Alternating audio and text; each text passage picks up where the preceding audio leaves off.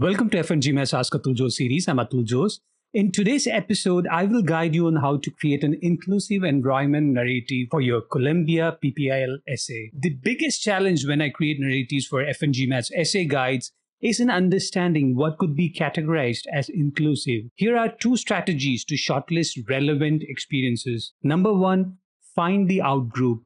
If you look at any social media or live television debates, tribalism is very strong across ideologies and identities. So, any action that crosses the tribe barrier and takes you out of your comfort zone in accommodating a person from a different group from the majority of the team will be counted as creating an inclusive environment. A lot of applicants think that to mention an example, it must be some dramatic event. That might not be the experience for everyone. For example, I worked with a product manager who was responsible for an eight person team and there was a specialist in security from an Eastern European country. This person felt completely alienated from the team, primarily because there were language barriers, but most importantly, the person didn't have the know how to find restaurants that served his native cuisine. A simple act of the manager, along with the team, taking the person to a restaurant serving his country's cuisine, built a strong bond within the team. In addition to that, the cultural event in the company didn't feature the security specialist's country. The product manager communicated this with the HR team and encouraged the person to work with the DEI team to build a portfolio around his country. These two simple acts of creating an inclusive environment were more than enough for Columbia to understand the product manager's inclusive mindset. Number two, lack of representation. If you are part of a group or an identity that is a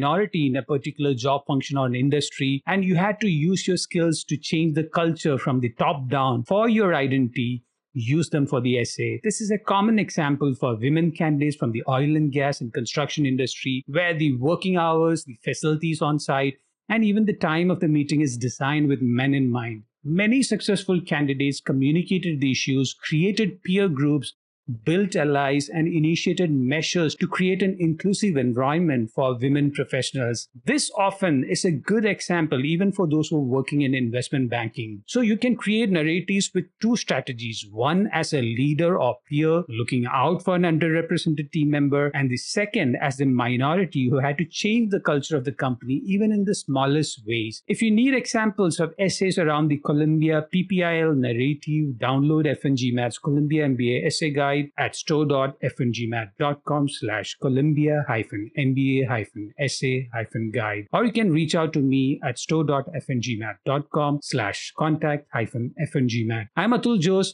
See you in the next Ask Atul Jose series.